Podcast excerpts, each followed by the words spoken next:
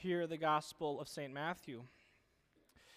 But the chief priests and the elders persuaded the crowd to ask for Barabbas and to have Jesus executed. Which of the two do you want me to release to you? asked the governor. Barabbas, they answered. What shall I do then with Jesus who is called the Messiah? They all answered, Crucify him. Why? What crime has he committed? asked Pilate, but they shouted all the louder, Crucify him. See, how could it have changed so fast? How could so many people turn so quickly? What, what were these people thinking? This bloodthirsty mob crying out for death, how, how could they? these people, they've experienced the overwhelming beauty and love of who Jesus is. These people crying out for blood have, have sat at his feet. They have, they have heard him teach about the coming kingdom of God. They have heard him proclaim God's dear love for his people, and they, they have received his good gifts. How could they? These, these people have seen Jesus perform the miraculous. They have seen him give sight to the blind. They have seen him make the lame walk. They have seen him heal a woman with a chronic disease. How, how could they? These people have, have heard Jesus speak with authority.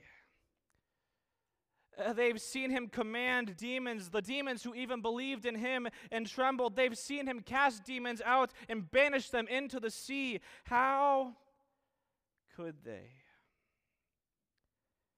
And some of these people, some of these people have, have even received his forgiveness. Some of these people have, have heard the sweet words of Christ wiping away all of their transgressions as he would speak to them gently. They have been on the receiving end of what Jesus has come to bring forgiveness, life, and salvation. They have heard the very words of eternal life spoken to them. They have cried out, Lord, save me, and they have been answered. So, how could they? How, how could it have changed so fast? How could so many people turn so quickly? This, this bloodthirsty mob crying out for death only a few days prior shouted out words of, of welcome and praise. Hosanna, Hosanna, they cried. Blessed is he who comes in the name of the Lord. Hosanna to the Son of David. Hosanna in the highest. But now, now, their cries of praise and adoration have, have turned. They've turned to cries of mocking rejection. Their cries of cheerful hope and praise have, have turned to shouts of, of violent hatred. Their cries of joyful welcome have turned into cries of desperate condemnation. Their cries of Hosanna, Hosanna in the highest have turned to cries of crucify him, crucify him, crucify him. And we ask, how could they? How could this bloodthirsty crowd call for the death of the Lord of life? How could this bloodthirsty crowd violently condemn the Prince of Peace? How could this bloodthirsty crowd disdain the Son of God? How could they? And so we sit here on this side of the passion narrative and, and we wonder how this crowd could have done such a thing. It doesn't, it doesn't make any logical sense. It doesn't add up that this crowd, who has been on the receiving end of so much truth, grace, and beauty from Jesus, that they would turn on him in a fit of rage and anger in merely four days. And it causes us to think have you ever thought what happened with this mob? See, I, I remember when I was young and I was in my church growing up, and every kind of Good Friday, they would do this thing when they would read the Passion narrative. And when it got to the moment where the crowd would cry out, condemning Jesus, the Son of God, they, instead of just reading the words, would pray, play this recording. And what this recording was, was this crowd of people all chanting in unison Crucify him, crucify him, crucify him. And I remember sitting there as a, a young boy hearing these people with so much anger, so much hate, so much disdain, wondering how they could cry such a thing. And I sat there and I hated the mob for this. And I would sit there and think, and I sort of assume that maybe some of you, if not a lot of you, are just like me, because I would think, how could they? I would, I would think that, that if I was there back then, in that place, in that praetorium, that I would have stood up for Jesus. I used to think that I would have I would not have shouted the name of Barabbas, Barabbas, but instead I would have faithfully followed him and that I would have cried out the name of Jesus, Jesus, Jesus, save Jesus. But we so often think that we are far better than the villains of Scripture. We so often think that we would have stood up for what was right. Yet we so rarely think how wrong that we are. Because every single moment that we sinned,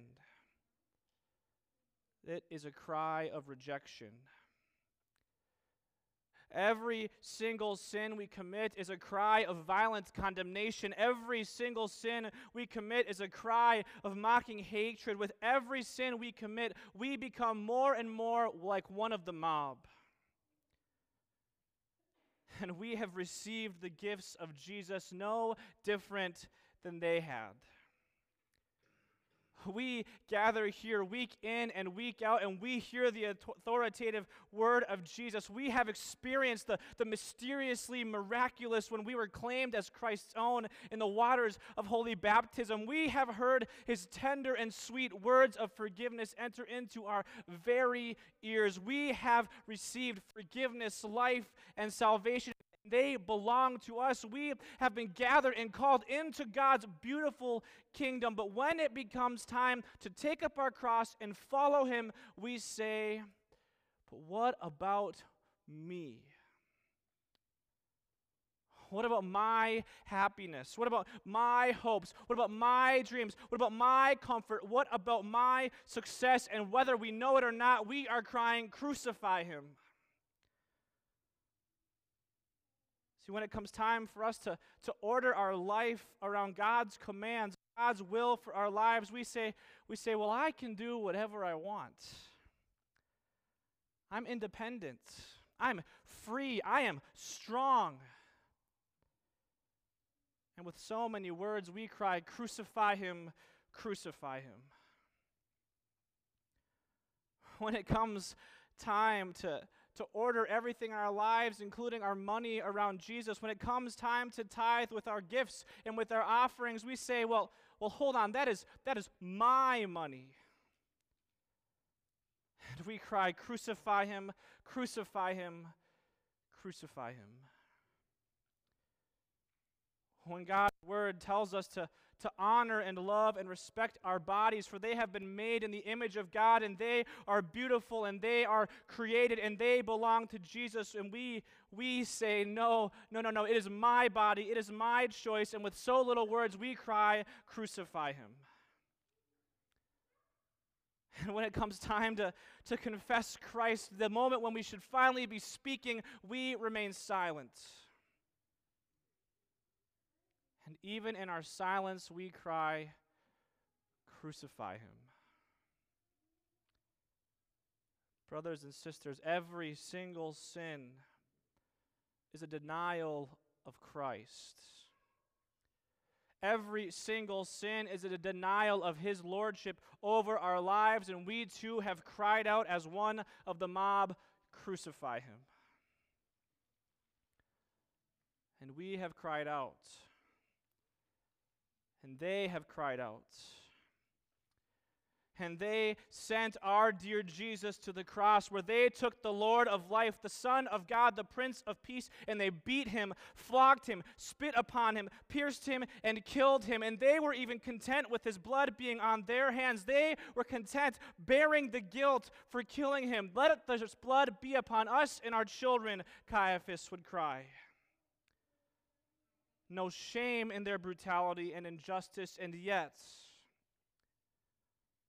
and yet, even though they would reject him, even though they would deny him, even though they cried, Crucify him, Jesus still has one more gift to give them. See, Jesus would cover this bloodthirsty crowd with his own blood and the death they so passionately cried out for would be the death that would bring them life. Jesus would bring their guilt upon his shoulders, and he would bear their own shame. He does the same for you. No matter how many times you have cried out, Crucify him in your life no matter how much you have sinned or continue to sin, no matter how egregious, horrific, or shameful, no matter how many times you have shouted at the top of your lungs, Barabbas, Jesus continues to give to you. In sin, you have cried out for his blood as one of the bloodthirsty crowd. But in response, Jesus does not withhold from you what he has to give. Instead, in response, Jesus said, You want blood? Take and drink. This is my blood for you, for your forgiveness of all your sins. Do this as often as you drink it, and this blood is freely given for you. And we receive it in faith. And this blood of Jesus gives what it promises. This blood that Jesus pours out does what it says, and it strengthens us each to rise new each and every morning. So every morning we can wake up.